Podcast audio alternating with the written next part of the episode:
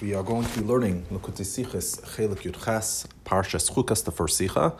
This Sicha is going to be talking about the concept of the Paraduma and how Paraduma is a chayk, meaning a mitzvah which we do not have a reason for, but at the same time that we're saying that it's something which doesn't have a reason, we say that Hashem told Moshe Rabbeinu the reasoning behind the paraduma.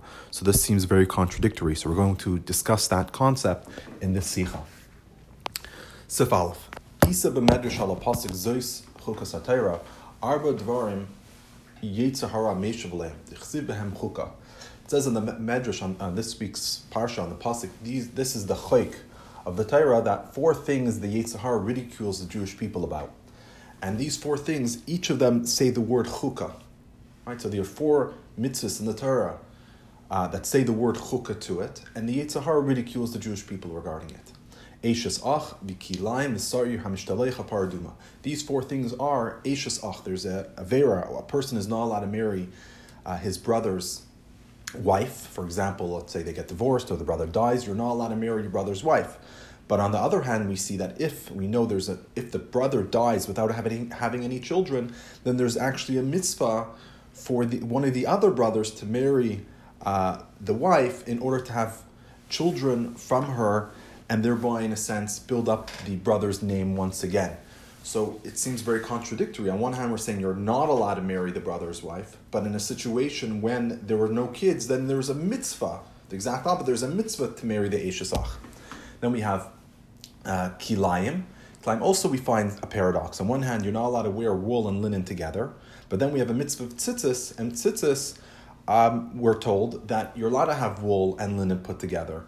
So again, it's contradictory. On one hand, one, sometimes it's aser, and other times it's a mitzvah. Uh, we have the Sa'ir Hamishtaleach, which it brings forgiveness for the entire Jewish people. On the other hand, the individual who brought the Sar Mishtaleach to the mountain to throw off to throw off the mountain, we know that he becomes tame and his garments become tame. And then we have the paraduma, which brings tahara to the individual and even to the individual's clothing that become tame. But nonetheless, it says whoever is involved in uh, in the process of making this paraduma, he and his clothing become tame. So on one hand, we're saying that paraduma actually brings purity. On the other hand, we're saying that all those who are involved in it become tame. So again, it's very, it seems like a contradiction. So shebachal elu anu meitzim inyanim shalamayim maseichal maseichal dvarim. That all these inyanim we find things which are higher than intellect. We find something and its opposite, right? On one hand, we say it's a mitzvah, and then the other hand, we're saying it's an avera, exactly this, exactly the same thing. He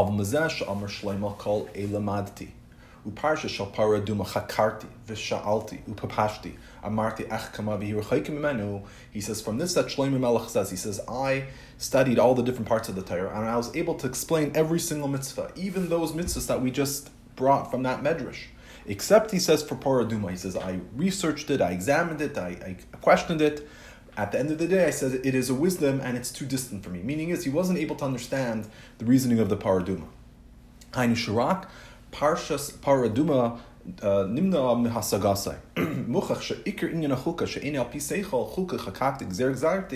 huba paraduma dafka. Meaning that was specifically the parsha of Duma, uh, par, the parsha of Paraduma, which he wasn't able to understand. So this makes it very clear that the main concept of a chayk, which is a mitzvah which doesn't have a logical reason for it, that's specifically by the paraduma. So we might have similar, we might have other mitzvahs which are called chayk, but they're not mamash chayk, meaning is there could be some type of reasoning for them. Ash'ek in the paratuma, that is really the quintessential chayk, it literally has no meaning. So the fiza, shechukas hapar nivdelis mishar chukim, moving hatam chukas atayra. So since we're saying that the chukah of the Torah is different than all other chukim, therefore it's understood why by the paraduma it calls it the chayk. This is the chayk of the Torah. Because we read those words, it says this is the chayk of the Torah, meaning zu This is the only chayk. Why? Because it. The reasoning is is because the true concept of a chayk in the Torah, which is completely beyond rationale, that is specifically by the paraduma. And the Rebbe brings a very important R number six. He says, "V'loy mitzad hadavar v'hipucha shemetaharis esamatamim umetamis ataharim." He says, and the reason why it's the, mitis in your chuk is not from the regular reason why people give you. Usually, when you ask someone why is paraduma a chayk, so they tell you that it's because those who are involved in it become tamei. But on the other hand, those who the paraduma is sprinkled on become pure. So it seems very, uh, you know, you have this opposite ideas. He says that is actually not the essential concept of the chayk which is here. Shahari bezeh alaf shavu l'shar chukin Because in this idea that you see a mitz, you, see opposites, that's the same as the other three inyanim that we had in that medrash. There's the eshes ach, the kalai masar mishtalech. They also had that same type of chayk, and we said that Shlomo Melech was able to understand it. And Beis, it says Hayetzar Hara Meshiv. Also, in that medrash, it says the Yetzar Hara ridicules. Meaning is that someone who's the, it's only the Yetzer Hara, meaning is that they do have reasons, and it is logical. So only the Yetzer Hara that, in a sense, makes fun of it. Um, so therefore, the Rebbe is concluding that that's not really the essential reason why paradum is a chayk. Elamitzad etzim inyan tarasa kemuvim ha'medrash l'kamana R13 l'kamam finim sif sayin chas. He says rather the reason why it's a chayk is because of how it's it's a it's essential concept of how it's able to purify. We're going to bring this medrash later on, but in short, the medrash is going to say that Moshe Rabbeinu was unable to understand how a paraduma could get rid of tumas meis. Someone who touches a dead body becomes tame, and he could understand how this idea of the paraduma is able to bring purity to such an individual. And we're going to discuss this in Sif Zayin and Sif Ches in much detail, but that is really the uh, chayk. And Lukut in Chelek Chas actually brings another reason, which is Al Der Pshat. Um, basically, what he says over there is that the Paraduma doesn't have any other comparison in Halacha. Uh, we have Korbanos, but the Paraduma is not a korban, right? Because it's not brought in the base of English. You don't take any parts of the of, of the Paraduma and bring it on the Mizbeach. On the other hand, it's not like the Sar Mishtaleach uh, that went to the Azazel, because the Sar Mishtaleach was inside, and they sent it away from the Beis Hamikdash. And the idea was that the sins were put on top of the Sar Mishtalech and sent away, and it's thrown over the mountain. But so it was completely separated from the Jewish people, and it's killed, and it's supposed to remain outside. But by the Paraduma, we find that when they had to be the Paraduma, the, the service of the Paraduma had to be across from the Oyel Maid, across from the uh, the Beis Hamikdash, and they need to sprinkle the blood towards the base of Hamikdash. So on one hand, we're saying it has to be outside, so it's not a korban.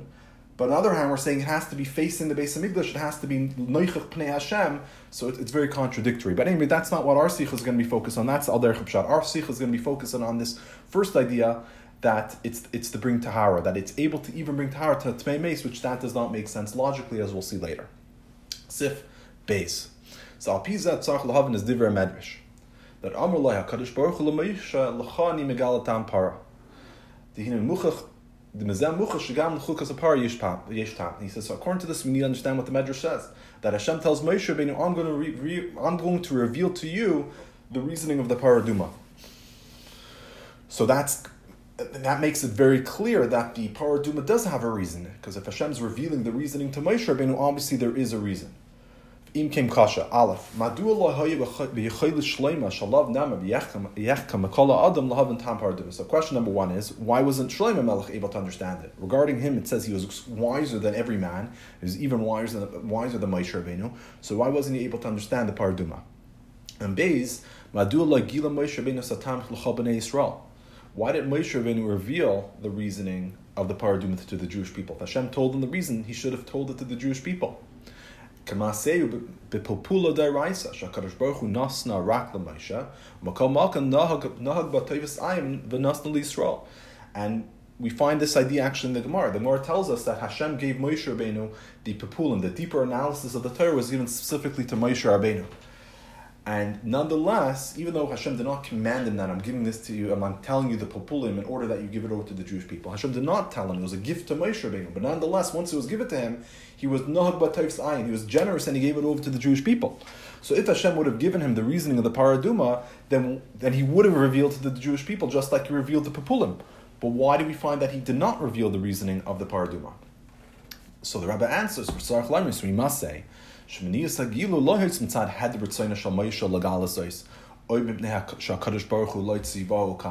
we must say that the reason why Moshe did not tell them the reasoning was not because Moshe didn't want to tell them the reasoning, or because Hashem, he didn't tell it because Hashem never commanded me to give over the reasoning. Because as we just said, even though Hashem wouldn't have commanded him to give over the reasoning of the Paraduma, he would have done it anyways, just like he gave over the reasoning of the Pilpula Daraisa.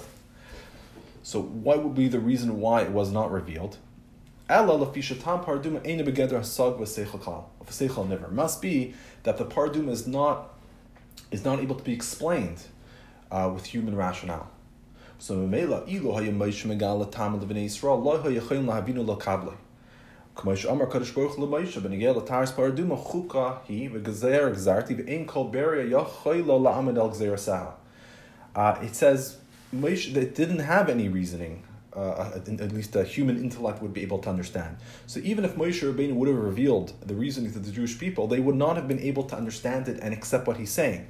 It's it's it's it'd be like telling them something which is not cannot be fathomed and understood by human seichel. You know, for, for example, there's a. It says like like imagine you had an elephant, and you, you had to put the elephant through the eye of the needle, but the elephant cannot get smaller and the eye of the needle cannot get bigger. So imagine you're putting you're putting the elephant through the eye of the needle, but the needle stays the same size, but also the elephant is staying the same size, so it doesn't get smaller to be able to squeeze through. It's something you can't even fathom. Like, how would you even picture that? Human mind cannot picture that. Therefore, even if Moshe Rabbeinu would have said it, we wouldn't have been able to understand. And this is actually what Hashem told Moshe Rabbeinu that it's a chayk, it's a decree, and uh, no creature can fathom my decrees. He and therefore Shlomo Melech, with his great wisdom, was not able to understand the reason of the paraduma. It's distant from me. ואפילו מוישה רבינו, שהיה שלבס מן האנושי לא היה יכול להשיגה בכוח עצמי, כיוון שאינו בגדר של בגדר seichel nivra. And even Moshe Rabbeinu, who is the most perfect human being, was not able to understand it with his own powers because it's not in the same gather as a human intellect. So it's not since it's above intellect, you can't use intellect to understand it. Ela Shakadosh Baruch Hu call Yachal, of Ein Shum Hagbalas, Vakadosh Baruch Hu B'Koy Choy V'Yachal Toy Hu Shigila Zayis Rabbeinu. It's only that Hashem is uh, omnipotent. He's able to do anything. He doesn't have any limitations. Therefore, with his power and his capabilities, he's able to reveal this to Moshe Rabbeinu. Lachani migal tampar. To you, I'm going to reveal the reasoning of the power. Even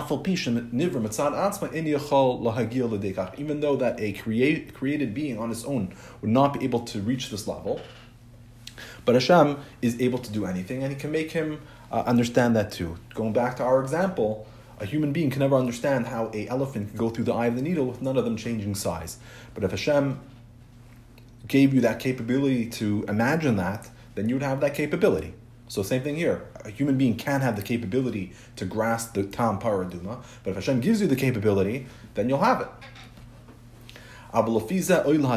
Came and Moshe Rabbeinu hisigas tam paraduma shaloi b'koich atzmai ela shah kadosh baruch hu gilu loy zois b'koichai habilti mugbol. But according to this, we need to understand Moshe was was uh, was not able to understand the paraduma from his own capabilities.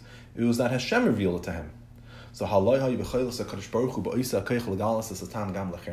with that same capability that Hashem revealed to Moshe, why didn't he also reveal to all the Jewish people? So the question is, if it's supposed to be a chayk, and no one's supposed to understand it, then don't reveal it to anybody. You're saying it's a chayk and it cannot be understood. So then nobody should have understand, uh, understood it. But then we're saying that Hashem gave Moshe Rabbeinu the capability to understand it. So why did he only give Moshe Rabbeinu the capability? He should have given it to everybody the capability. So Gimel Habir Bezah. This is the pshat. This is the reason we're first going to discuss uh, why Hashem did not give that capability to everybody else, and then we're going to discuss regarding Moshe why he did get it. He says, Yudua Pirsh B'mash Shenamar Zois Chukas Atayar V'loi Zois Chukas Apasach Ki Yitzav Zek Mashchasa Zois Chukas Apasach. So let me just give a quick introduction to understand this, what we're going to say in a moment. This is an important idea. In the Torah, there's we, we find headings before groups of halacha. For example, it says Zois Tyrus Ayla. When it discusses the laws of the Ayla offering, it says this, this is the Tyrus of the Ayla, this is the, in a sense, the teachings, the group of laws of the Ayla, and then we'll tell all, all the details. We also find another word that's used, which is, for example, Zois Chukas Pasach, which these are the laws of how to make the korban Pasach. So Torah, Torahs and Chukas are both similar in the sense that they're used to introduce a set of laws that are going to be brought in a moment. Usually, only one of these words are brought, and it's always brought with a, a modifier. For example, Zois Chukas Pesach. These are the laws, not of everything, but specifically of the Pasach. Zois uh, Torah These are the laws of the Oila, very specific. Um, there are differences, obviously, when the Torah uses uh, the word Torah or it uses the word Chukah. We're not going to go into the, uh, halach, uh, the, what the Gemara tells us about the reasonings why each one is used, because that's not so relevant for right now. But in our, our parsha, we find that both of the both of these words are used. So this is what happens here. It says Zois chukas hatayra. This is the set of laws, and what's the modifier? The modifier is the Torah. These are the set Allah of the Torah. The Torah is not being the word chukas is being modified by the word Torah. Torah is not being modified. So basically, we're saying that this next group of laws is the group of laws of the Torah, not just of one particular mitzvah, but of the entire Torah. But then what happens? It tells us only the laws of the paraduma. So it doesn't really make sense. If it's of the entire Torah, why is it only telling us the laws of the paraduma? So if you have a very literal reading of what's the Chumash is saying, the Chumash is basically saying that the paraduma is the entire Torah. It says, right, the heading is these are the laws of the Torah. And what are the laws of the entire Torah? Just the laws of paraduma. So really, the paraduma is the entire Torah, which is something hard to understand. So, so of course, the Meforshim Rashi, for example, has this question how could we say that Zois Chukas HaTorah, these are the laws of the Torah, and only tells us one thing, which implies that the Torah is the Paraduma. Zois Chukas HaTorah would really be saying Zois Chukas HaTorah, and then another word for Torah would be the Paraduma, because it only tells us the laws of the Paraduma. So therefore, Rashi tells us, he, he kind of explains the word chukas over here differently than usual. As we said, chukas always means these are the laws of the next word. So over here, Rashi tells us that Zois Chukas means this is the quintessential chayk of the Torah, meaning is that the, the goyim, in a sense, make fun of and don't understand, uh, make fun of this law. The Torah is telling us, Hashem is telling Moshe Rabbeinu, this is this is the way the mitzvah is supposed to be done. This is the chayk of the Torah. So use this chukas in a sense is not as this is the set of laws, but he's telling us as the introduction, this is a chayk of the Torah. This is the quintessential law which we cannot understand of the Torah, and then he tells us all the details of it. But that's how Rashi understands it. But in Chassidus, it actually reads it literal. When it says Zois Chukas HaTorah, it says this is the set of laws of the Torah, and what is the Torah? Well, keep on reading. The Paraduma. So the Paraduma is the Torah. So, so the question remains, how could the Paraduma be the Torah? So what Chassidus explains is because the paraduma is really the essence of the entire Torah. Because what is the Torah? The Torah is Hashem's uh, chachmasay uh, Hashem's will, which uh, Hashem's will, which He commands us to do. Paraduma is Hashem's will. That's where you see Hashem's will uh, revealed. Meaning, is by all the other mitzvahs, there's some type of reasoning behind it. So it's somewhat hidden the, the will and the desire of Hashem because there's logical reasons why you're doing these types of mitzvahs. But the quintessential, the essence of the Torah is not the reasonings which are in it, but rather this is God's will. So Zois Chukas Torah, so we're saying this is the quintessential law of the Torah, it's really saying is because paraduma and tells you about what the paraduma is because paraduma is the Torah because it's the essence of what the Torah is, which is that it's Hashem's will. Let's read it inside. It's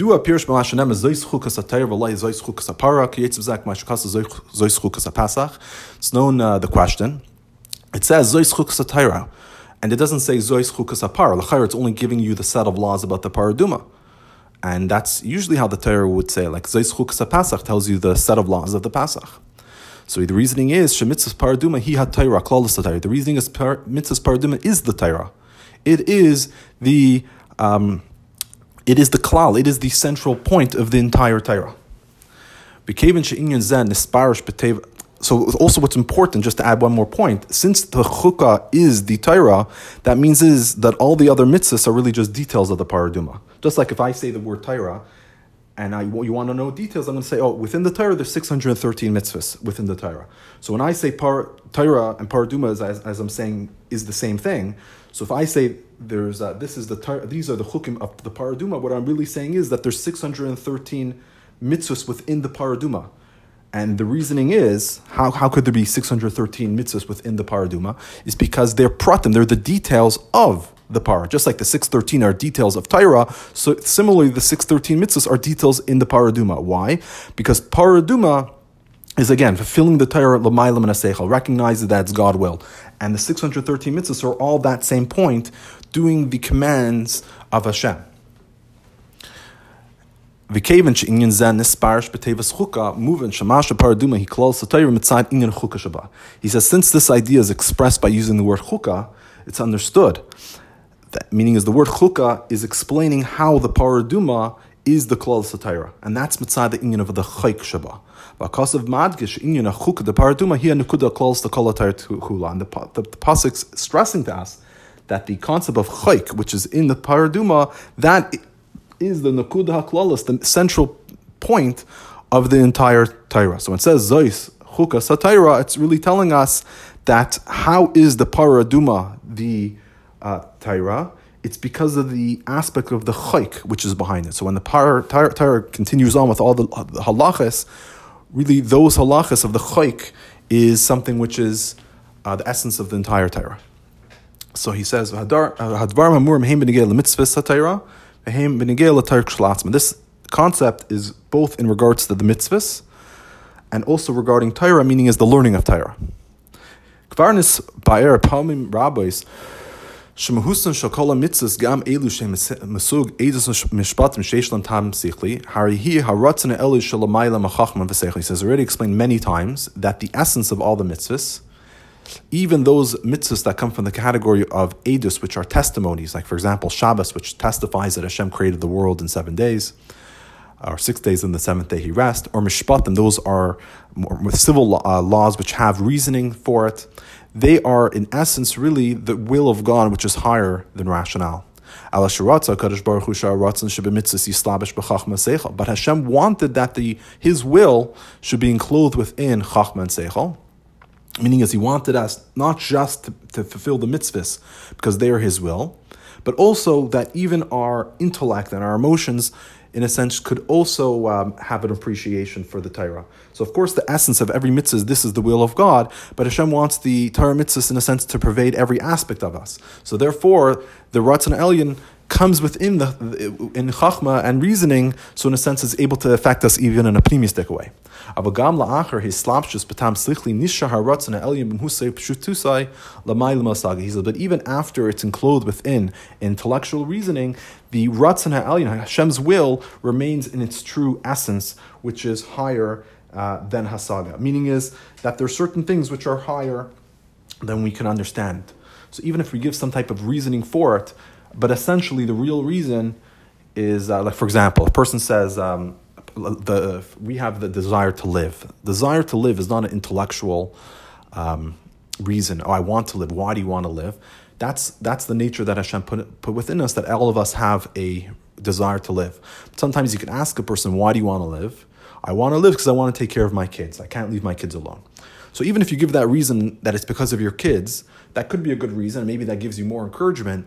But essentially, the essential reasoning why we want to live is not just to take care of our kids. It's because that's the nature that Hashem uh, put in us.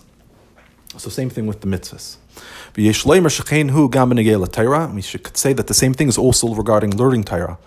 Um, as it actually says, it says, uh, which means as Rashi explains, means that you have to be a male in Torah, you need a toil in Torah. So, and we learned the Sichel um, not too long ago that within Torah itself, why does it use an expression of that the melis in Torah is called a chayk, is because a person needs to work so hard in Torah, even to such a level that it doesn't even make sense that's how hard he's working.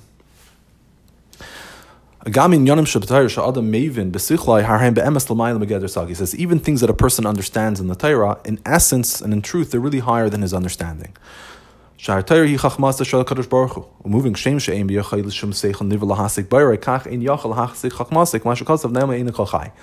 She says, in the Torah, a person understands, he needs to know that in essence, the Torah is really the will of Hashem.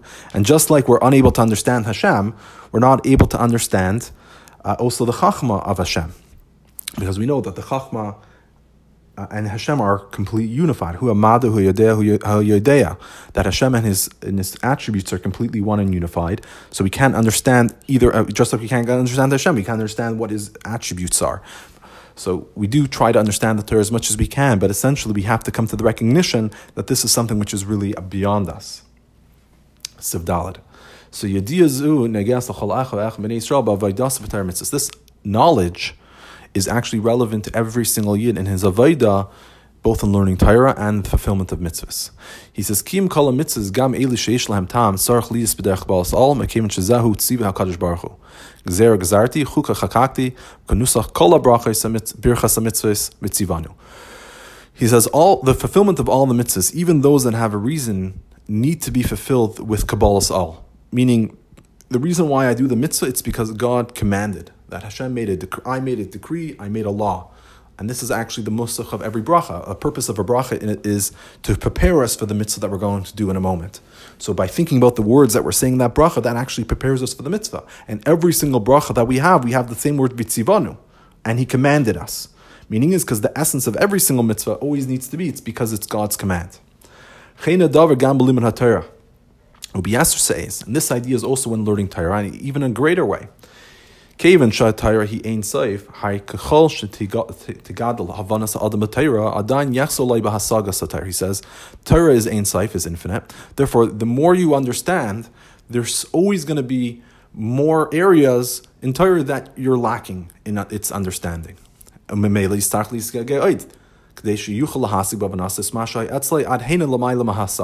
Therefore, since Torah is infinite, however much you work to understand, you know you need to continue to work to understand an even higher level of a saga. And what happens is the inyan of a chayk will be constantly will be on higher topics. Meaning is if you're able to understand B, A, then point B in the Torah is a chayk for you. But once you understand point B, then point C is a chayk for you. If you understand point C, then point D is a chayk for you. The more you understand, and you could understand your seichel, the reasoning, like by Shloima Melech, right? Like by regular person, there's many chukim in the Torah. Shloima Melech worked and worked and worked to understand, and certain things became to him not chukim. But once he got those aspects of what we might not be able to stand and you know became as a regular in a sense a mitzvah with a reasoning there are more details in those mitzvahs and definitely in the paraduma that even he realized that it was above him so ever more however high you reach in your understanding there's always higher levels within the Torah until you arrive at the um, the, uh, the, the true inyan of chayk in the which is higher than seichel, which, as we know, that's the inyan of, of paraduma. And, and, and, as we're saying, really, that's not just the paraduma; it's really every single mitzvah and every single point in the Torah is really higher than hasag. It's just that the paraduma that's in a revealed way, but really every aspect of the Torah is really a chayk. That's why the Torah says this is the chayk of the Torah. That alpha pisha b'Torah yeshnem yanim mitzugin sheyard v'nislab sheb'tam das. Even though uh, in the Torah there are many inyanim that did become enclosed within our reasoning. Kanal. He says, nonetheless, he says, the essence of every single aspect of the Torah is really that it's higher than our saga. The Torah, with all of its mitzvahs, is really a chayk. Yeser mizu. He says even more than that. It's not just that they're just a level of chayk, but they're on the level of a chayk, just like paraduma. As we say specifically about the paraduma, that this is the chayk of the of, of, of the Torah, which is higher in ganzen from any level of chachma v'saga. So in this, and what the Rebbe is really doing over here is he's connecting the Pirush of Chassidus with the Pshuta Shemikra, how Rashi explains it. Rashi, as we said, said Chukas means this, the paraduma, this is the chayk of the uh, this is the chayk, and he had of the Torah. While as we know, Chassidus says Zois Chukas these are the laws of the entire Torah because the paraduma really is the Torah. So what the Rebbe is doing over here, he's connecting both of them together very beautifully. He's saying Zois Chukas that all the mitzvahs of course, are part of Torah. the 613 mitzvahs are all part of Torah. Zois. These are the chayk of the Torah, meaning is all the 613 mitzvahs have these aspects of chayk which cannot be understood. But at the same time, we're still going to keep the word Zois like Pshuta Shemikra. That means this specifically the laws that we're going to mention in the next uh, in the next few psukim of the paraduma, that specifically is the paraduma uh, is is the chayk of the Torah because paraduma is, is the most quintessential in the most revealed way, higher than any type of uh, hasaga. So saying zois Torah, we're saying this the paraduma is the essence of of the entire 613 mitzvahs, that all 613 mitzvahs are just like the paraduma, which is in Gansen Hechel, uh, higher from Seichel. Okay. Sif hey, the fiza moving shal kapanim inyan ach Now, now we can understand that there needed to be at least one idea in the Torah that remained as a chayk. And through leaving one idea in the Torah as a chayk, that reveals and, and teaches us about all the other aspects of the Torah, that in truth they are also a chayk. This is the reason why Hashem did not reveal the paraduma. The reason the paraduma to the Bnei Yisrael is because they needed to know um, that the essence of the entire Torah is really like the paraduma. Because. Because if all the uh, different ideas in the Torah were enclosed within the uh, uh intellective uh, of cre- created beings, he says, in addition to problem number one, that there be a lack in our own feeling, we need to know that the kima mitzvah is only because Hashem wants it, it's ratzon elyon. So if there's always a reasoning, we're going to lack in that feeling because part of the reason, or the, the reason why we're really doing it is because we understand it. Right? If we have everything that we ever did in the Torah was something that we can understand, then why are we doing it? Because it's understood. That's problem one. But he says, in addition to that, he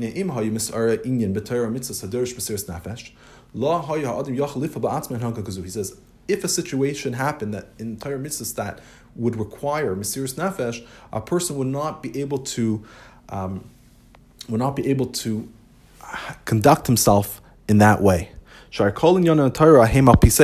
Because he says because everything in the Torah is always al piseichel, and also the way that you're conducting yourself constantly according to the Torah is always with a logical reason. It means all six thirteen mitzvahs were all logical. That means your entire life and every mitzvah that you're doing, it's always logical. So that means al pitayr you're supposed to act in a logical way only. But davar nefesh. So a you'll never have mesiris nefesh, and he says this thing is also relevant in many details in kima tayr mitzvahs. Not only when you need mesiris nefesh, you need to give up your life for tayr mitzvahs, but even on a daily basis when you need in a sense push yourself to do more than what's um, required you know, instead of learning just 100 times, you're learning 101 times, you're going more than the regulus, more than what you're accustomed to. A person would not be able to do that. He would only be able to do what makes sense according to his seichel. And he explains more. Shechen kasher bar seichel nidrus lasses davar any ip seichel hayzevurai inyan shemusers He says, because a bar seichel, someone who's has a mind, when he's demanded to do something which doesn't make sense, that is an inyan of Mesiris Nefesh. So when you need to do something which doesn't make sense, that's Mesiris Nefesh. So by the Torah having something which is Mesiris Nefesh within it, and the only reason you're doing it is because it doesn't make sense, or even though it doesn't make sense, I should say, that teaches you to conduct yourself in that way. But if everything always made sense, then you never have uh, an inyan of Mesiris Nefesh. You never be in a situation where you're not following your seichel. And what's the ad? The Rebbe goes to an extreme over here. At shesayf kol sayf haya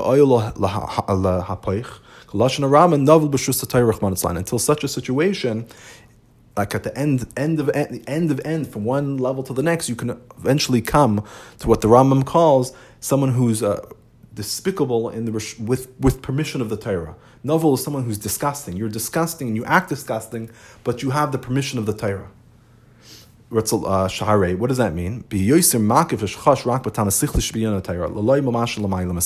Because since he only recognizes the intellectual aspects of the Torah, but he doesn't know that which is higher than the Seichel, meaning is he's missing the spirit of the Torah, he's missing the Ruchnias, he is missing Hashem, which is in the Torah. He only has the intellect which is in it. Then Then what this person could do is he can find reasons al pitayr why he's supposed to act in a improper way. So this is a very scary situation where a person is using the Torah in a sense just like a law book.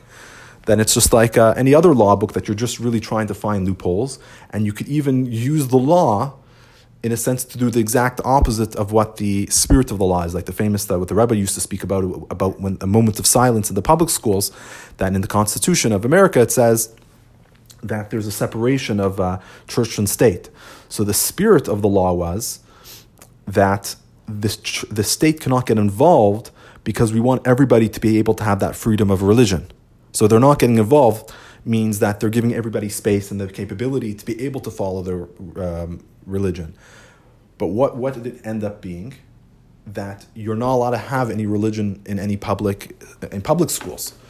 So that wasn't the purpose. The purpose, the spirit of it was to give people freedom of religion. And now what happened to it? That you literally you took the words of the Constitution, you without the spirit behind it, and you're saying, oh, the Constitution says there needs to be a separation. So you can't have it. So in a sense, you're restricting religion in certain places. That wasn't the purpose. So same thing with the Torah. If, if you're missing the ruchnis, which is in the Torah, then you could use those same words to unfortunately act in an improper way. Same idea you can find with learning and understanding Torah. Says,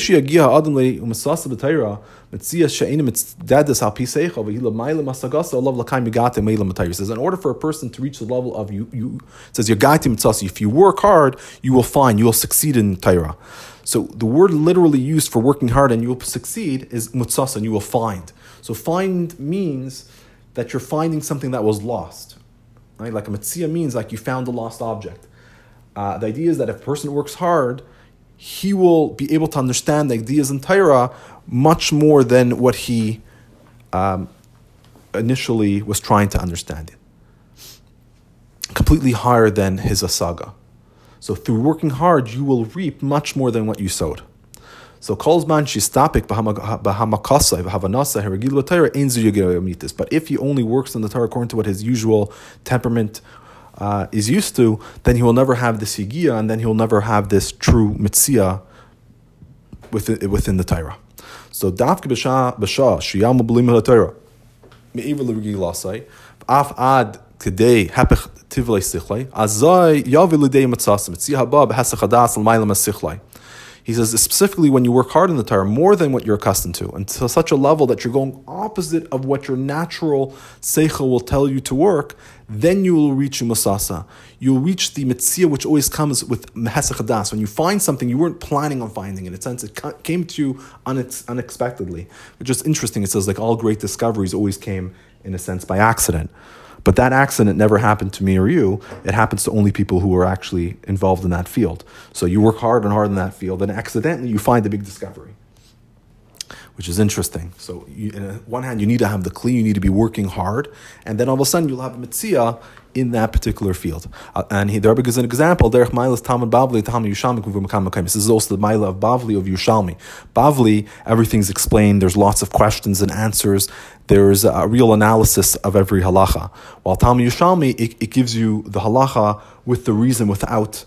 Um, such a level of analysis as the Bavli. Therefore, it's specifically the Bavli where you have many, many, many Chidushay Dinim because of that great analysis which is there. So you, the Mitzvah and Bavli is greater than Yisham because of the analysis which is in there. But Kolza Yitach and Rak uh, Kiyim B'Toira, Kayim B'Toira Begoli In Shalamayla, this is only possible when within the Torah there is, in a revealed way, an idea, a mitzvah, which is in ganzen hacher from seichel. When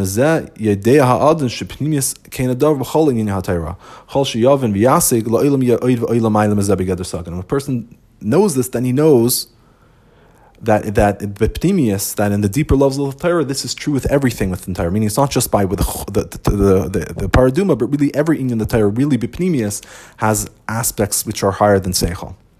And the more he understands that, the more he's going to work harder and harder and harder.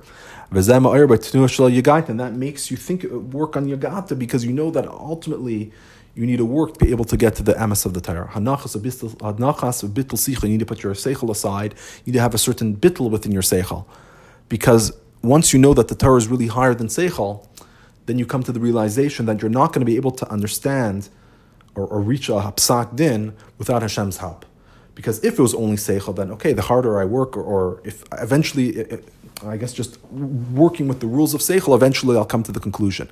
But when you come to realize that Torah is essentially something which is higher than seichel, then you understand that you need to have that siyata deshma, you need Hashem's help, you need to have this level of bittel in order for Hashem to help you to reach those levels of the Torah which is higher than what you're able to understand on your own.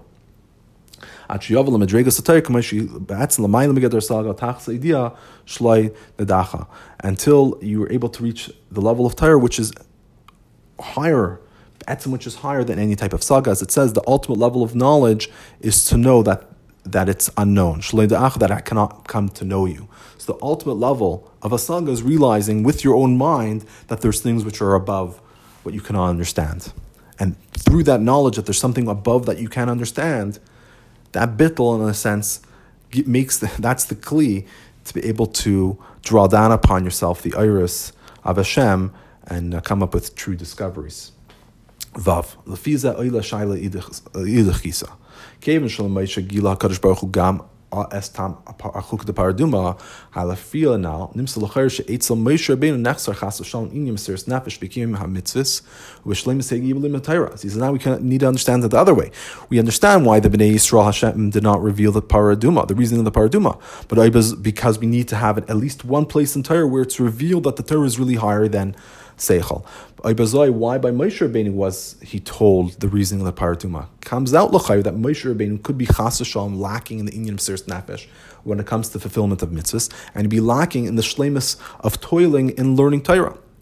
ובכלל, כיצד יתוך למש, על ידי זה שהקדוש ברוך הוא גילה טעם זה למשה רבנו יחס אצל משה, in יקר בעבודת התרמיס. It says in general, how could it be possible that uh, Hashem would reveal Moshe Rabbeinu the idea of Paraduma, and that would make Moshe lack in such a fundamental idea with entire mitzvahs. Meaning, is there's a fundamental idea with entire mitzvahs to realize that it's the Ratzon of Hashem, that it's higher than Seichel.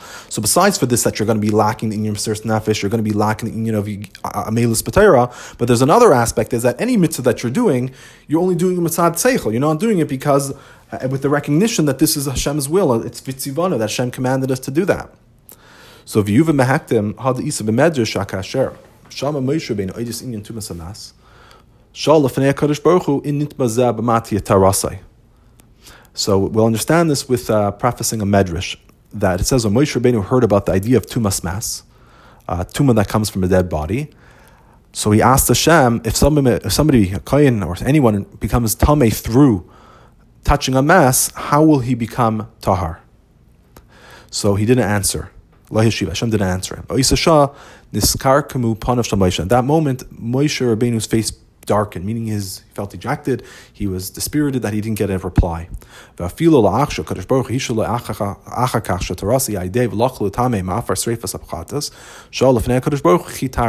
And even afterwards, uh, because remember, the inyan of Tuma is spoken about in Vayikra, so even much later when he finally reached the parsha of uh, Zois Chukas the Parsha of Paradum, and Hashem tells him this is what the tower will come by. It'll come through the Afar Sreifa Sachatas from the Paraduma.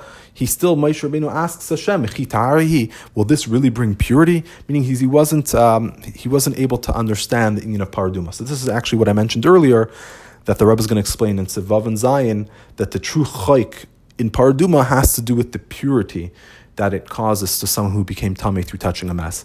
It's uh, not that... Uh, uh, as we discussed at the beginning, sure, that's really the main idea. So we need to understand this magic. Sarch lahavin. Yeshnan tumas chumrais, hachamurais metumas meis bekama pratim ikriim. Tumas zav. He says there are other tumais which are actually more strict than tmei meis in many essential details. Uh, like the tuma that comes from a zav. A zav is someone who has uh, some type of uh, emission from his body. He becomes tamei or a. Someone has suras on him they are actually stricter. Their, their tumah is actually worse than a tmei meis in certain ways.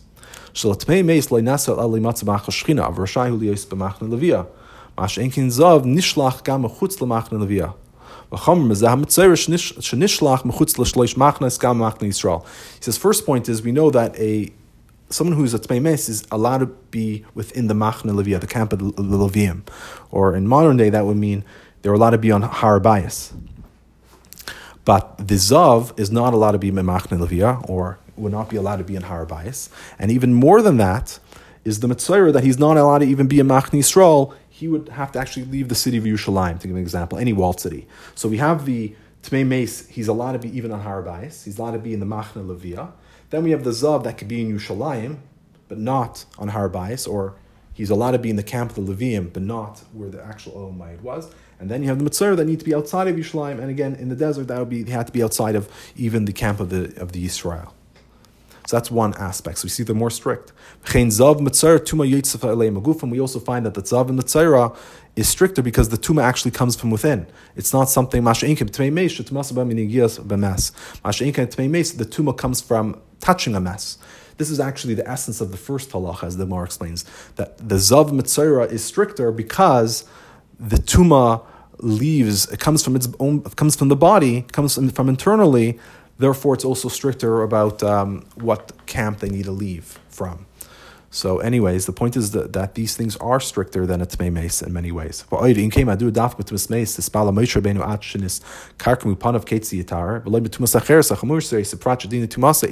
And furthermore, why was it that Moshe Rabbeinu is specifically by tumas meis? He he was he he was completely. Um, dejected and he was couldn't understand how a person become tar. And even after Hashem told him about the paraduma, he still couldn't understand how a person become tar through the tuma, uh, paraduma. What about these other tumas, which were even stricter than the uh, than tumas mes? He that those who were he was able to stand had they can become tar. Especially, he says that these tumas are actually preceded. They're in Chumash Vayikra. Tazria Metzora talks about the saras and Moshe Rabbeinu did not have a problem about the purification of the metzora or the purification of the zav. It's specifically by the tumas mes he, he he can understand the purification process. Why is that?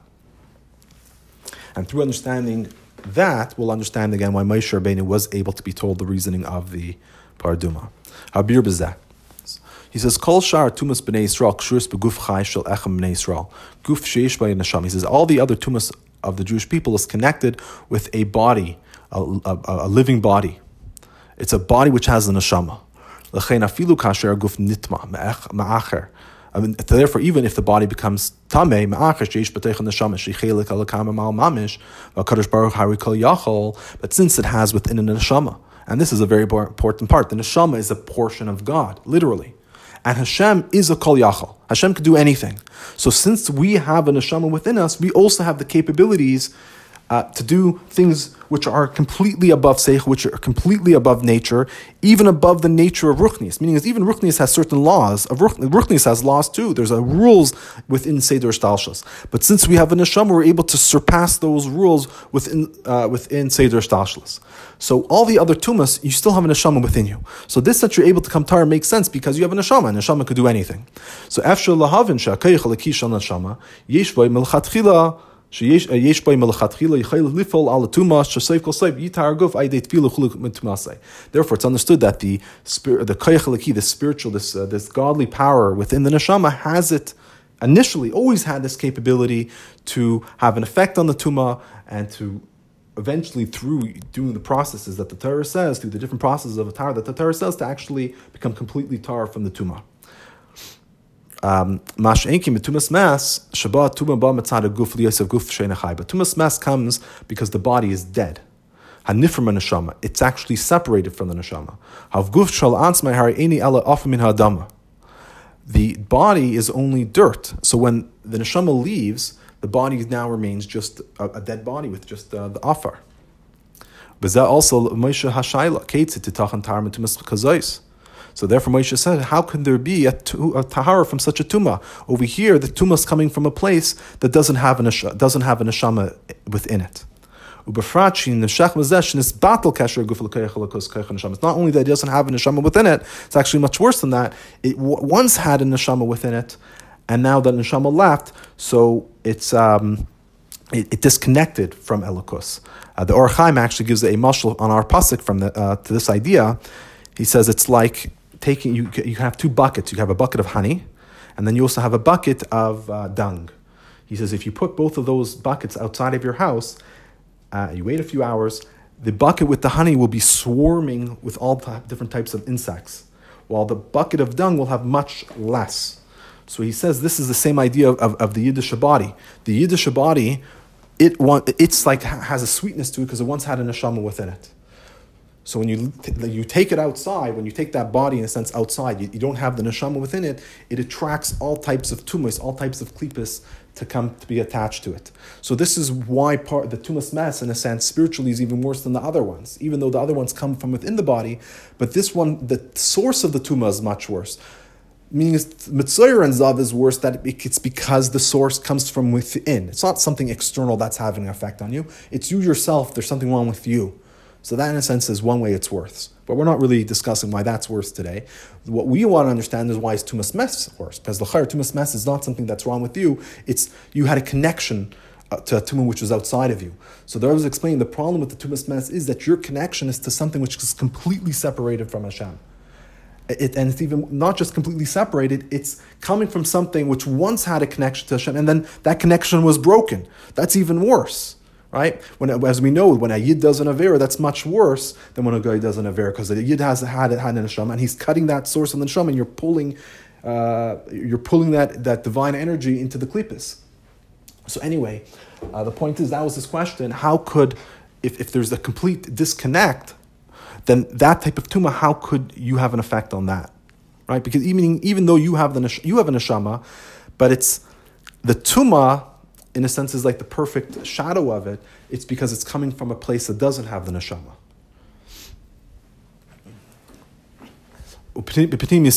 He says, He says, Tuma is not like a physical thing. It's not uh, like mud that you just wash off. Rather, it's a spiritual blemish that the Jewish people have uh, in, in, their connection to, to Hashem. Shmitzad kadosh baruch hu b'nei Yisrael kol. It says that when you attach yourself to Hashem, that's when you have life. He says. Pnimis, what's the inyan of tuma? Meaning, there's the halachic aspects of tuma when you touch certain things or you become tameh. But what's the pnimistic idea behind the tuma? Tuma means that you disconnected from Hashem. So when a yid does an aver Hashem, that disconnects him from Hashem.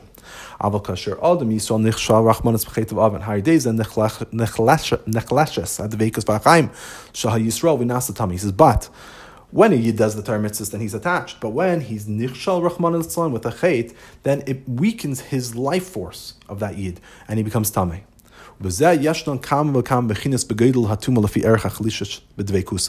And this, there's many different levels of the greatness of the tuma and how much the connection uh, has become disconnected. The devekus that you had, how weak is the the, the after you've done the sin?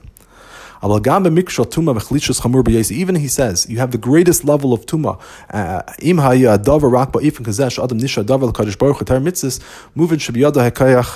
Lehitayer lechazik es mitzvahs He says even if you had the greatest levels of tuma, but as long as you're still somewhat a connection to Hashem with Torah mitzvahs, then you always have the capability to become tahar.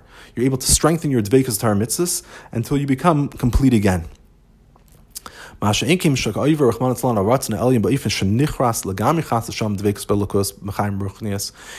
inkim when you're over on the Ratzna Elyon in such a way that you become completely cut off from your connection to Hashem, from your spiritual life force. Meaning, as we know that there's certain Averis that a person could do that completely cuts him off from Hashem, and he's chayv kars. He, he gets a complete cut off from Hashem. He says this spiritual death, that is the cause of physical death by a Yid. And that's what creates tumas mess. It's explained in Tanya, Gersa Tshuva, that by a Yid, his life force really comes from his neshama. And um, the neshama, of course, needs to connect itself to Hashem through Torah mitzvahs. So as long as you're um, you're fulfilling the Torah mitzvahs, then your connection to Hashem remains strong. And if you do an avera, you uh, you can cut cut one of those six hundred thirteen strands that connect you to Hashem. But when a person does certain averas, for example, of Zar, or really any aver, which is a of karas, you completely cut your rope. You cut the connection between you and Hashem. And by cutting that connection, that's what causes spiritually the union of Tumas Mas. Tumas Mas means that the neshama's uh, been separated.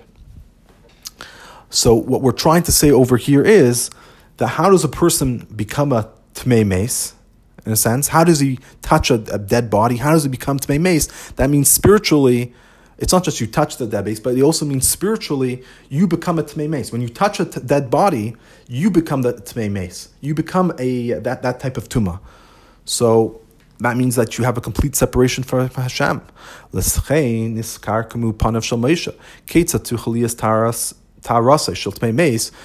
de abai de.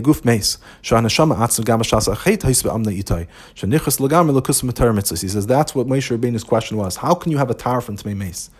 From a tuma that comes from a dead body. The neshama, he says, is always ba'amana, is always faithful to God. So the tuma comes from the dead body. So when you did, a person does something wrong, and he becomes completely cut off from Hashem, how can such a person uh, reconnect to Hashem? Or in, in, in, this terms, when a person becomes this tmei meis and he becomes completely, in a sense, separated, he can't have this devekus to Hashem anymore, how can he again become connected? Um, you know, some, there's a muscle that's Torah of a, you know, a person can be sick. So you take different medicines that can make you, uh, can heal you. But a person gets his head chopped off, how do you put the head back on? The head's chopped off. You can't make that person live again. So that's Moshe Rabbeinu's question. Tmei Meis is like the head's chopped off. It's done. It's over. There's no more life force. Even Baruchni. So how can you put it back on again? But you could. This is what Hashem tells you. This is the chayk of the Torah. This is some. This is the kayach of the Torah. Meaning is this is the aspect of the Torah which is higher than human rationale, higher than intellect. Even the body becomes separated from the neshama and separated from Torah mitzvahs. Should be. He says, but when the neshama was in the body. And when the neshama was in the body, you learn Torah and you fulfill mitzvahs. Therefore, yesh b'chaylus haneshama b'yesi nitzchis chelik lakama ma'amamesh b'keicha Torah she nitzchich lifal b'guf reishim nitzchi the kedushas neshama v'atayra. He says, uh, amazing idea. He says, since when the neshama was in the body, you learn Torah mitzvahs. Therefore, the neshama, since it's eternal, and remember, it's a chelik lakama ma'amamesh. It's in a sense has an infinite power within it. It has with the keich of the Torah um, which is also nitzchias, to have an effect on the body, a, a eternal roishim, an eternal effect of the kedushas and Torah. Meaning is that even after this is the problem. On one hand, we're saying that when you do this avera, the neshama is cut off. There's no connection. You no, no, no, you know, no strings attached. It's done. It's over. It's finished. Finito. So therefore, that's like the, the head's chopped off. But the other hand, we're saying that the power of the neshama is that when a person learns Torah mitzvahs, it makes a connection even when the connection is cut off. Again, so this is this is why it's a chayk, because you can't understand that. We're saying the neshama is cut off completely. There's no connection. On the other hand, we're saying that even when there's no connection, there's still a connection. It, that's the paradox. That's the chayk.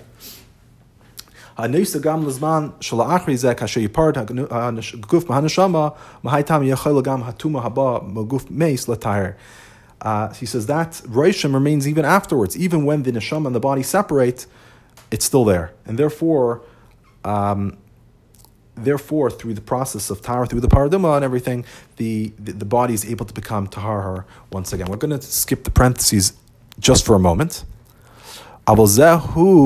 This is the idea of the chayk, which is higher than reasoning. He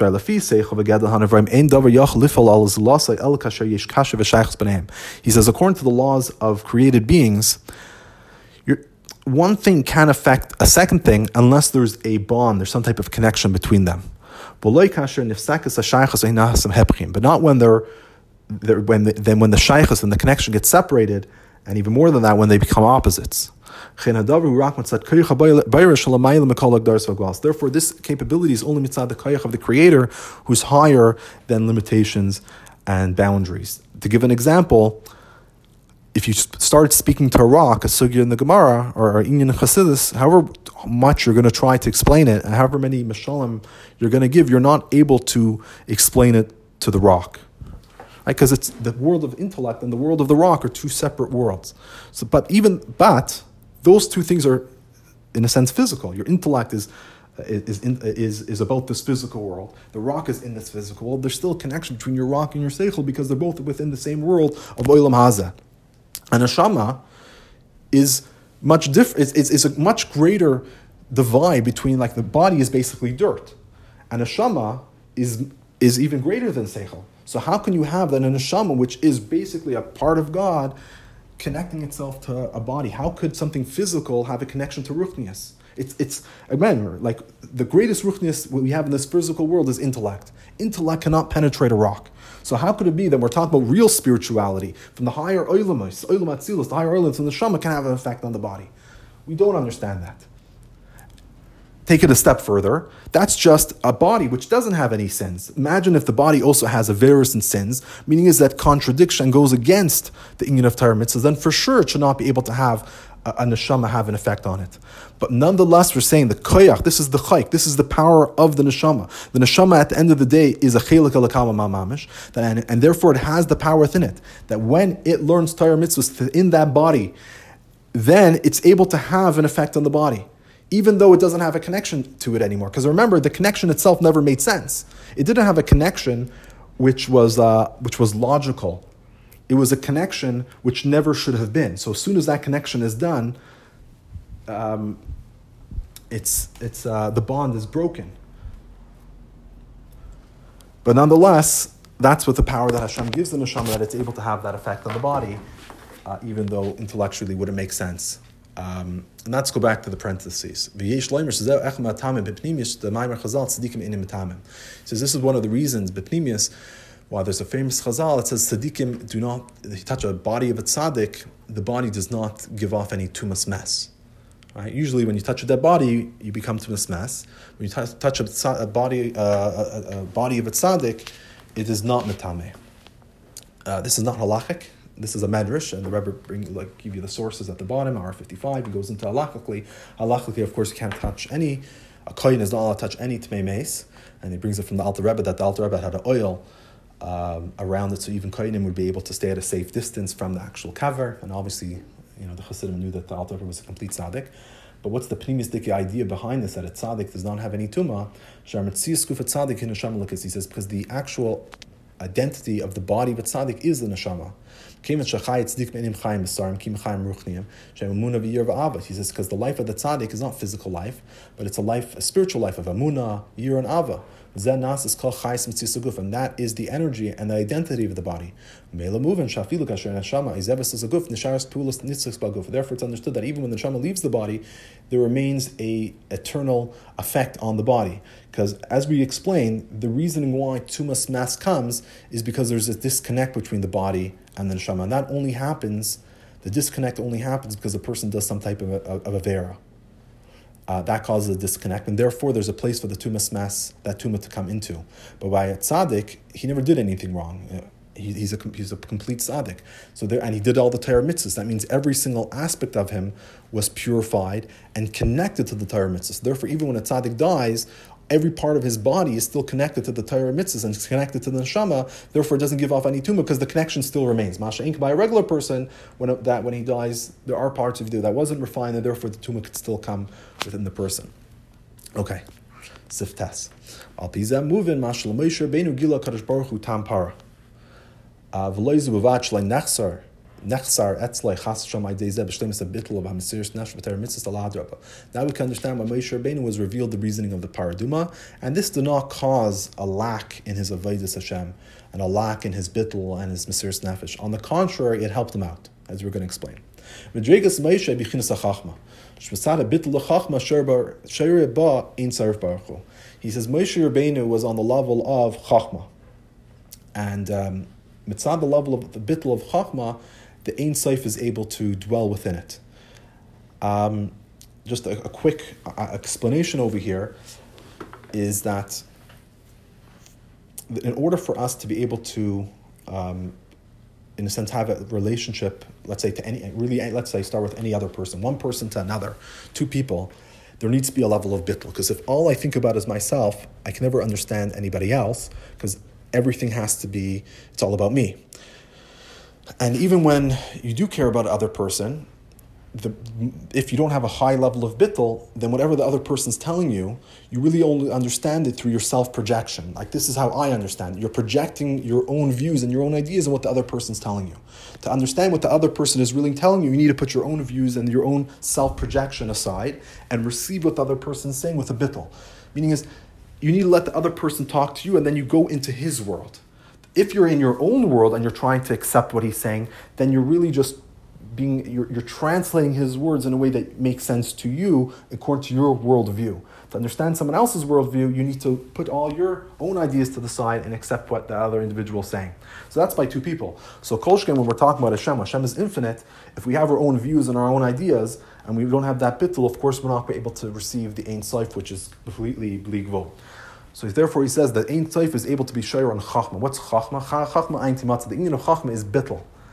Um, true wisdom only comes through a person that's completely batal. Because if you're not batal, what you're really doing is you already have new. Let's say, for example, a new idea can only come through someone who's chachma. Put it that way. If you have an old idea, then you're able to take old ideas and you're able to use your bina to add details, add width, breadth, try to use that same idea many different ways. That you can do. But if someone who wants to come up with a completely new idea, then he has to put himself to the side. So it's not based on everything else that I learned. This is I'm trying to learn something new that I never even thought about before. That comes from chachma. The ability to come up with new ideas, that is a, level chachma. That's the level of intuition. And that's bittel that you're completely putting yourself to the side. Most people do not have that level of chachma in a very strong way. Most people have bina, meaning they've learned many things as a kid, teenager, growing up. They have experiences, and they based all their future decisions really based on that experience. Chachma means bittul. Anyway, so in, when we're talking about the world of Atzilus, we're talking about in Ruchnias, Chachma is the only, that's where Oren Seif is able to be shayr because Chachma has that bittul, so therefore the Ein Seif is not being changed. The Ein Seif is able to come with, into Chachma as it truly is. While by all the other spheres, if it would begin with them, it would have to, in a sense, change. It wouldn't be the truly Ein Seif anymore. It would change according to the projection of those particular spheres. Mash Chachma, the whole idea of Chachma is that it receives the concept or the idea as is. So the Orin Seif is able to come into Chachma as is. Ein. He says Ein Seif Baruch the, the infinite one. He is the true Amesh. He is the true one. He is the only one, and there's no others. That is the Madrega of Chachma, right? So the idea of Chachma is that it's able to recognize that there's nothing else besides for Hashem, right? If there's me and Hashem, that's not Chachma. Chachma is that there is only one, there is only Hashem. Yisrael Mazu, Balashon HaKabbalah, and we're, um, we're going to say this even in a deeper way, more than this. Uh, uh, Kabbalah tells us that the Pnimius Atik, Abba, sorry, who Pnimius Atik Mamish that the pnimius of Abba, Abba is Chachma. He says the essential um, essence of Chachma is the pnimius of Atik. Atik is the highest level within Ishtalshlis. We know we have the ten spheres and we have Kasser. Within Kasser, you have the Chatzanius, which is called Arik, and you have the pnimius of um, Kasser, which is called Atik. So Atik is the means separated. It's the it's it's the essence of Hashem, how he's found within Ishtalsus. And within Atik itself, we're talking about the Pnimius Atik Mamish. The idea is the more Pnimius something is, the more connected to the essence it is. Chatzonius means it's more uh, for someone outside of you. Right? For example, you have a cup, uh, a cup. So a cup has an, a handle, has the outside of it where you hold it, and then it has the inside where you put the liquid. So what's the purpose of a cup? It's to hold, let's say, liquid the outside of the cup is really for, for you to be able to hold on to the cup so you can enjoy the liquid. So the outside is meant for you, is meant for someone who's on the outside, while the inside of the cup is meant for the main, the purpose of the cup itself, which is to hold the liquid. So same thing really also with also in Ruchnias. The more pnimius something is, that connects to the true purpose of, uh, of that, uh, of that uh, item. So we're talking about pnimius atik. Pnimius atik means the true essence of, of Hashem. Uh, the more chatzonius you go, then it's how Hashem's connecting to someone else. The more you're trying to connect to someone else, it's less you. Um, like a less very, you know, there's let's say person's emotions, and then there's how a person thinks about his emotions. So already that how you're thinking about it, you're not able to explain your emotions even in your own mind to the perfect ability. Then there's how you give it over to you tell someone about it, which that for sure is being completely um, perverted by how the person receives what you're trying to say. The further it is, it's less connected to you and more connected to the other person or the other entity. So we're saying the pnimius of Abba, the essence of what Chachma is, as we said, is a complete bittel. And therefore it's able to connect to pnimius Atik, which is the pnimius of Hashem, um, in a sense how he is even higher than he's connected to the world. Because from pnimius Atik is the essence of Hashem, and as it goes down through Ishtalshlus, Hashem becomes more and more um, in a sense, hidden. The essence of Hashem is becoming hidden, and what becomes more revealed is how Hashem is connecting uh, to us, according to how we are. One of the explanations is like this. He says when we talk about drawing down levels of ruchnius from a higher level to a lower one, that usually works in the way of mashpia, who's the giver, and makabel is the one who receives. And since this way comes in a way of, of Yerida, it's going downwards, it's a, flow of energy going downwards, so it's only a ray of light. This is, for example, like the Hashpa, like the, uh, uh, uh, uh, the, the Rav who gives his Talmid an intellectual idea. Right, so the Rav is not giving, in a sense, his, his own brain and giving it over to the student. What he's doing is he's giving over one of his ideas over to the Talmid and therefore, um, therefore the Talmid is not becoming the Rav. The Talmid is able to understand one idea of what the Rav gave him. Okay, you know the, the, the other mashal will be like a father and a child. Right, a father is not giving to the child an idea. The child, the father creates the child. Right, the, the, the child that's being born is really made up of his of his parents the actual DNA. He gets everything. He gets the essence of his parents, not just one uh, idea. So mash eken ha'ofen shaboy pnimis abba nimsa pnimis atik tainu atmas ein soif uh, ein soif ein zeba ofen dem shach b'derech mashmi makabel el pnimis abba he b'atzmus pnimis atik. He says mash eken when we're talking about pnimis atik, pnimis abba is pnimis atik which is the essence, Atmas Ein Sof, we're talking about the essence of Hashem, it's not in a way of Mashbi Makabal that one aspect of Hashem is being revealed to us. Rather, the Pnimis Atik is, in its essence, Pnimis Atik. That's why it's also explained in Chassidus that the child comes from the Chachma of his father. When it says it comes from the Chachma of his father, it's because the Chachma of the father really connects to the essence of who he is, the essence of his of the father's neshama, the essence of his being, and therefore, and that's what really what's being given over to the kid. So same thing over here. The pnimius of Abba connects to the is within it is the pnimius of Atik, is the pnimius of Hashem, and therefore the more bittul you have, the more one you're becoming with Hashem. Now we can understand why Hashem tells Moshe, to you all reveal Tampara. Only to Moshe Rabbeinu. Pnimis Ratzon Elyon, in a chukah, that it was real to him the Pnimis Abba, which is the Pnimis of Hashem's Ratzon, the idea of the Chayk, because that was the level of Moshe, that he was the level of uh, he was the level of Chachma, and therefore he was able to be revealed the essence of Hashem's Madrega. The Pnimis of Moshe was the Pnimis of Hashem.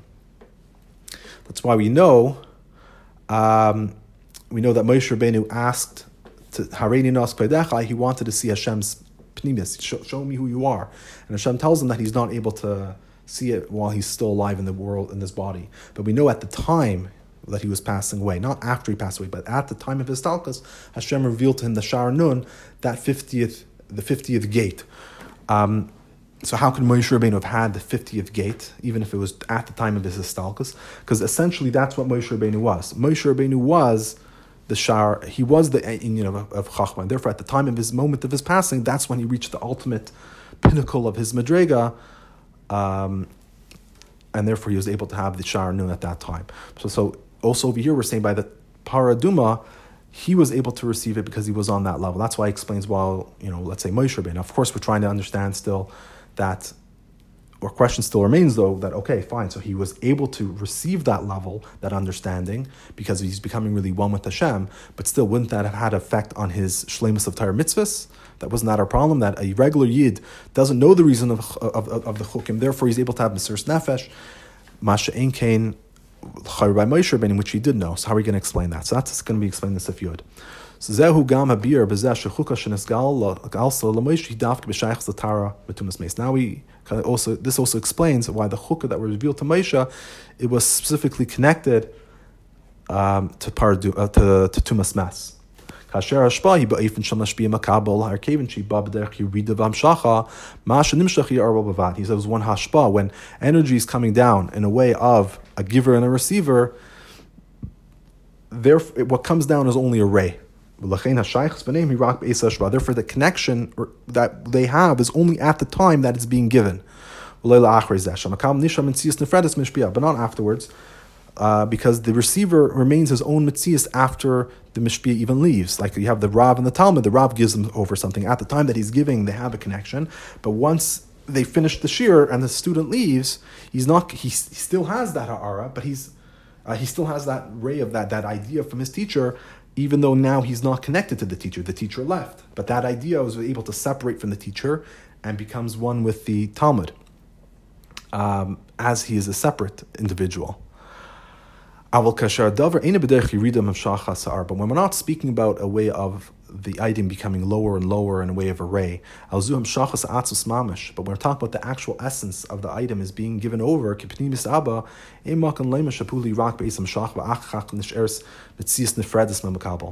um, at that point, you cannot say that the pu'ula is only at the time when it was being given, but afterwards, these are two separate beings.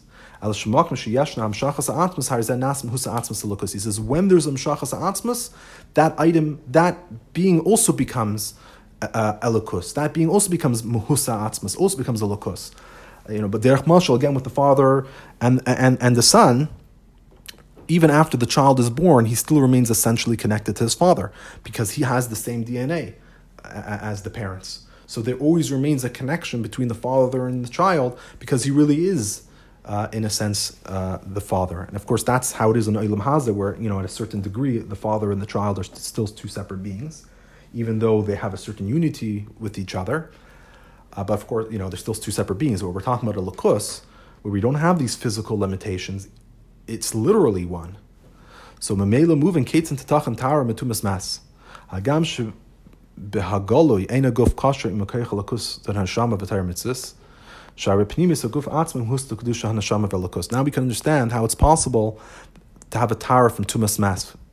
He says, even though in a revealed way, the body is not connected anymore to Elikus of the Neshama and the Torah As we said, the, the Neshama left. Especially, let's say, even uh, when a person does an, uh, also the person does like an aver, which is Chayiv Kars, there's no more connection between the body and the Neshama. But we still said the Neshama is able to have an effect. How could that be? He says the reasoning is but because bepnimius, the guf always remains, it itself remains a mahus to kedusha. Haguf atzmei hu the kedushas hanashama v'helikus because the body itself is in its essence uh, of the kedusha of the neshama and of elikus. It's just that nowadays this is not revealed because the samshach zalakus is hidden. Therefore, nowadays this is hidden, this connection um, that we have.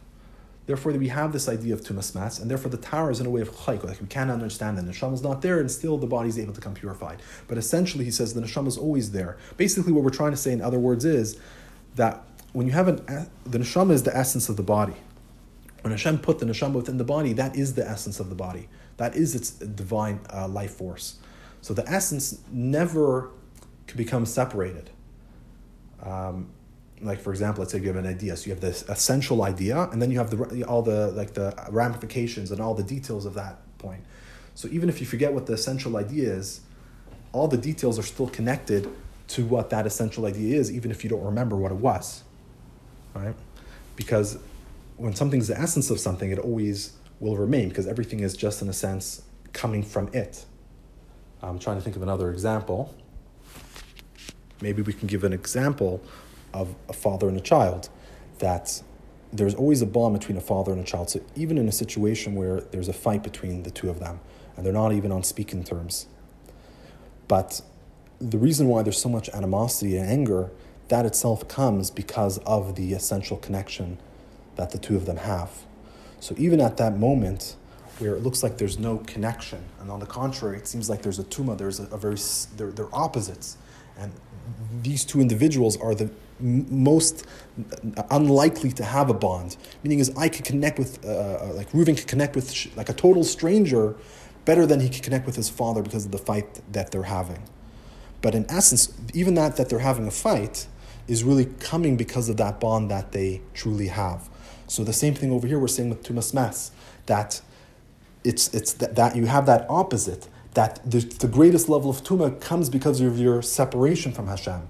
But ultimately, the reason why you have that greatest level of Tuma is really because the bond that you have with Hashem. And therefore, what the tower does is, the tower it does is it's able to reveal that bond that you always have. And, and, and that's the neshama. The neshama always has that connection to the body. But when the mshachas atzos will be revealed,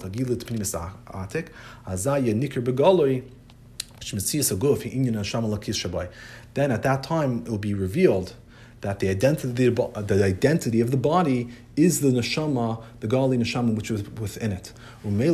Tumas and therefore the inyan of tumas mes will not even be uh, uh, around because the tumas mes is only around when there seems to be a disconnect between the neshama and the guf.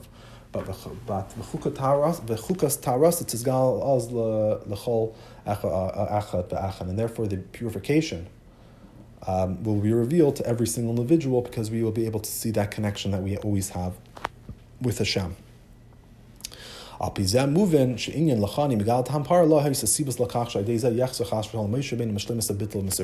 we can understand that this that Hashem revealed to Moshe Rabbeinu, the Tampara, was not a cause that Chas v'Shalom should be lacking in Moshe's Avodah and his Bittul and his Nefesh. Tama Parshan is Gala, the Moshe Einoi Tam Sichli.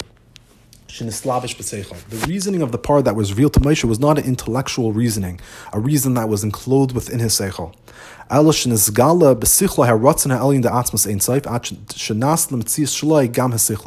Rather, what happened is, it was revealed within him, within his seichel, the ratzana elyon, until that's he became one mitzias with it. Even his seichel became one mitzias with Hashem. So it's not the pshat that Moshe Rabbeinu was able to get a reason, like the reasoning of uh, the paraduma, and he was able, in a sense, to adjust it, understand it, and, and get the details, and make it a human intellect.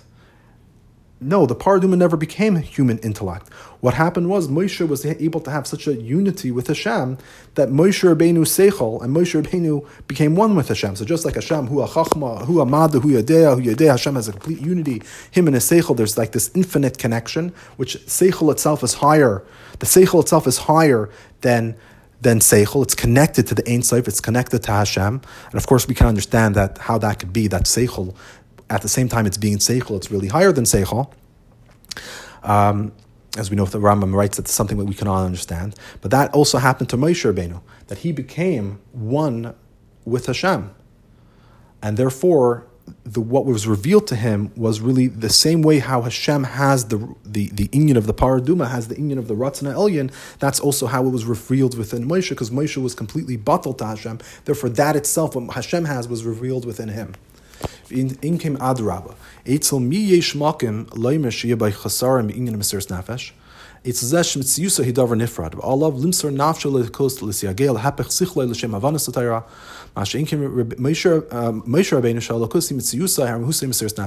Therefore, it's actually the exact opposite. Our question is that Moshe Rabbeinu would be lacking Mesiris Nefesh. He says, no. On the contrary, who could you say that could be a lack in Nefesh? So that's only if you're a separate entity, and therefore you have to, in a sense, give up your soul, give up your entity in order to connect to Hashem, or to go against your own mind, which understands Torah in one way, and you have to be again, you need to work to say, you know what, there's a deeper level in Seichel, and I need to go above my previous understanding. I need to have a bittul to try to understand Torah in a greater way.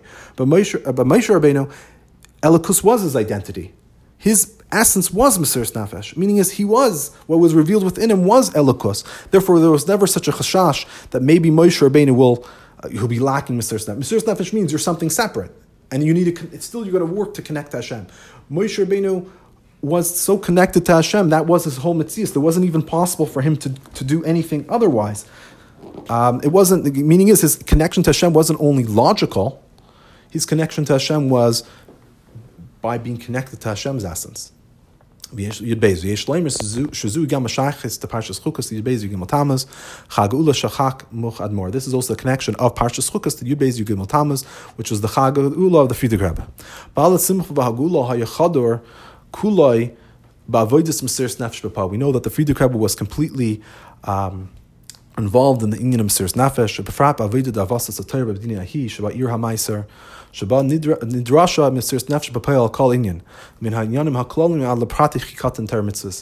And especially, he says, in his avoid of spreading Torah in that country, with the place where he was jailed, that he needed Mesiris Nefesh literally on every single inyan, from the most important inyan, the inyanim chalolim, the most general aspects, until the, smallest detail for Torah mitzvahs needed Mesiris Nefesh.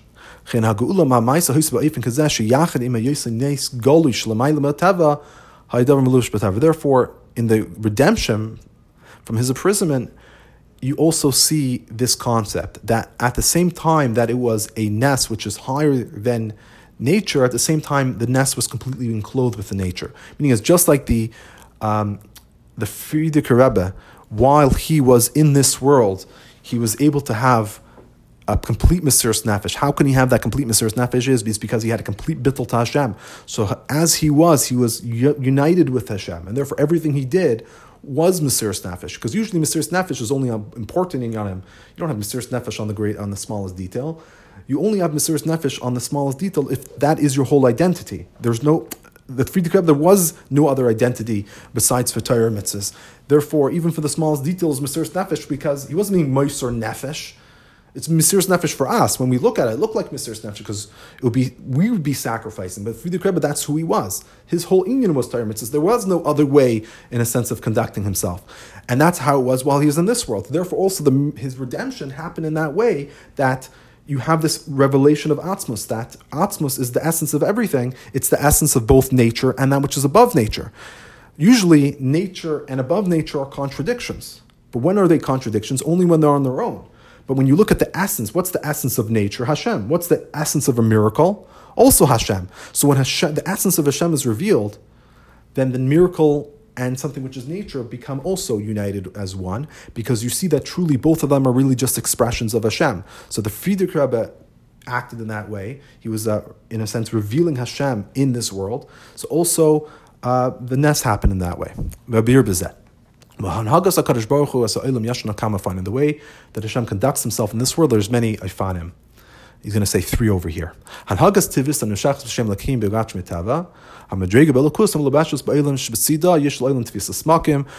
kalmin. The first level is the natural conduct. This is um, an energy which comes from Elikim, which has the same numerical value as nature. Meaning is, and this madrega of is enclosed within the world, and from this level of Elokus, the world has a certain place. This is level Kalam. Mamali Kalam means that Hashem fills the world as the world is. Right? Every single aspect of the world gets energy which fits according to it. Uh, and um, very important point, there are two points that you should bring out. That A, we're saying that even nature comes from God right? So it's not the pshat that it's oh it's nature, but really the nature itself is really. It's just another expression of Hashem. And also two, we're saying is that the world has it to be sismakim, meaning is the way that Hashem is enclothing Himself in the world is according to the limitations of the world, right? So it's in a sense, I'm. Um, it's like when I will give, uh, when a teacher tells a student an idea, and the student, in a sense, takes the idea how it's relevant for him.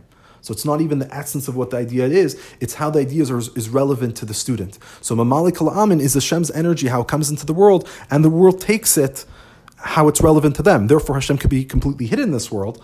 Because again, the ideas are being taken as how they want to receive it. It's all about them. So even Elokus is taken how it's relevant to them, and that's nature, and therefore Hashem is completely hidden. Anhagas nisis shabam mispatelas anhagas atava. He says a miraculous uh, a conduct, that is nullifies nature. This comes from Shem Avaya, which is higher than nature. This is a Madrega Lakush the godly energy which is higher than this world. Therefore, its revelation is in a way of bittul Meaning is this is in a way, you know, when the teacher gives an idea and the student just has to accept it without the student being able to understand that this is the idea, repeat it back to me. Right? Yeah, that, that's the only way you're going to get 100 on the test. It has to be exactly how I'm saying it. So the student doesn't understand it at all. It's a complete shutdown of his uh, emotional intellectual capabilities, but this is how it has to be. And he has the idea perfectly, exactly how the teacher had it. But of course, he doesn't have it, he doesn't understand it at all. That's the idea of the bittul hatava. The, the nature can't handle it, but it, it comes into this world and, and destroys the rules of nature. Nisan, then there's Nisan Hamlu Then there's miracles which are enclosed with nature, and within nature. This is coming from a level of Elikus, a much higher level of Elikus. Shilamayla Meshem Elikim Meshem Avaya. This is higher than the name of Elikim and the name of Avaya.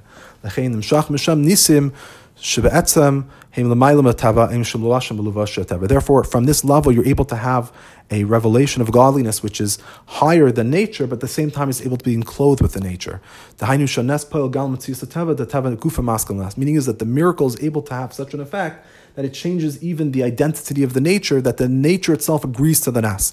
Meaning is this is like such, like a teacher in a sense that he's able to give over the concept to the student and the student's able to receive it exactly as the teacher gave it over. Right? So it's not that the student, uh, in a sense, um, takes it as he as it's relevant to him or as he understands it. He takes it exactly as the teacher meant it, but at the same time, he completely understands it. Um, so that's the, the, ultimate level of a student is that he's able to have a bittel that he's able to receive from the, the, teacher and then take that idea and completely incorporate it within his being. Most people, when they hear something, either it's completely above them, and they just could you know be a parrot backwards, or they take it only how it's relevant to them, so they're diluting the actual idea. The ultimate level of students is able to receive the teachings of the teacher as they are, and then while he has that essence, to incorporate it into his being. And that's, of course, by an idea, which is, as we already mentioned earlier, that's always just a ray of the teacher. And over here, we're talking about a much higher level. We're talking about the essence of Hashem, um, that it becomes, that's coming into this world. This is similar to the Nes of Purim, that it was Nisim which were clothed within nature, that the pa, the mouth that answered, meaning Achashverosh, was that wanted to kill the Yidden, that this is actually a lashon from the Gemara. Pasha asu, pasha hitter, is that when someone makes something aser, since he's the only source of why it's aser, he could also make it mutter. Like a, an aide comes and says, um, you know, this lady's married, but the husband died. So the only reason we think that she wouldn't be able to get remarried to someone else is because he came and told us that she was married. But at the same time, he comes and says, yeah, but he's dead. So pasha asu, who a pasha hitter. So, so similarly, by Achashverosh, he's the one that made the Gzer on the Yidden that they should be killed, and he's also the one that said that they will be saved.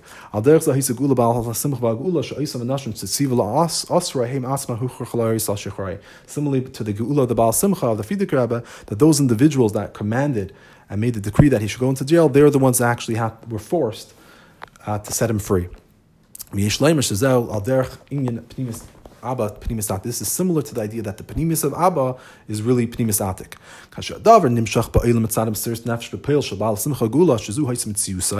When the thing, when this item is being drawn into this world because of Mesiris Nefesh B'Peil that the Baal Simcha had, and the Rebbe adds, which this was his whole Mitzias was Mesiris Nefesh, meaning his whole Mitzias was his unity with Hashem then the miracle does not nullify the nature of the world. That itself becomes the nature of the world, becomes the new identity of the world. That this identity, this mitzias actually helps for Kedusha. Because as I explained already earlier, when, when does a miracle go against Teva, that's only when they seem to be two separate sources, two separate ideas. But when Hashem, the essence of Hashem becomes revealed. The essence of Hashem is the essence of a miracle, and He's also the essence of nature. Everything is really just an expression of Hashem. So, since the Rebbe acted in a way of complete Mesiris Nefesh, a complete connection to Hashem, therefore, what was revealed in the world? That the nature itself is really an expression of Hashem. And therefore, the miracle is able to be expressed through the nature itself because of that um, connection.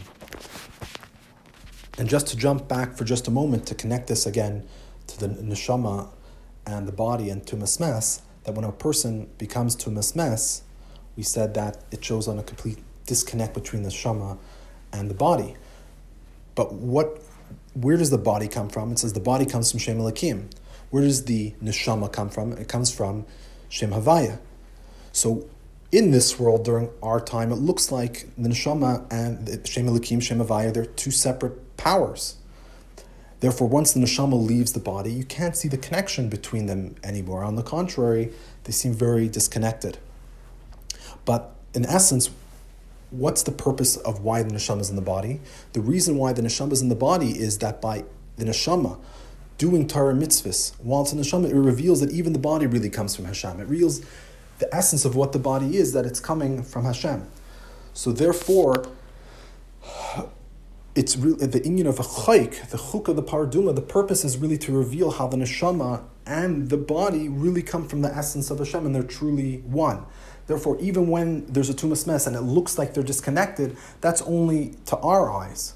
But in essence, the body and the neshama are always one with Hashem because they all come from the essence of Hashem, and and and, and therefore uh, nowadays, we don't understand that connection, but since the neshama d- has done Torah mitzvahs within the body, therefore the body has the capability uh, to able to reveal that connection that has. Without the body, always really has that essential connection to Hashem, but without Torah mitzvahs, it's completely hidden uh, within it, and that's a discussion for another time.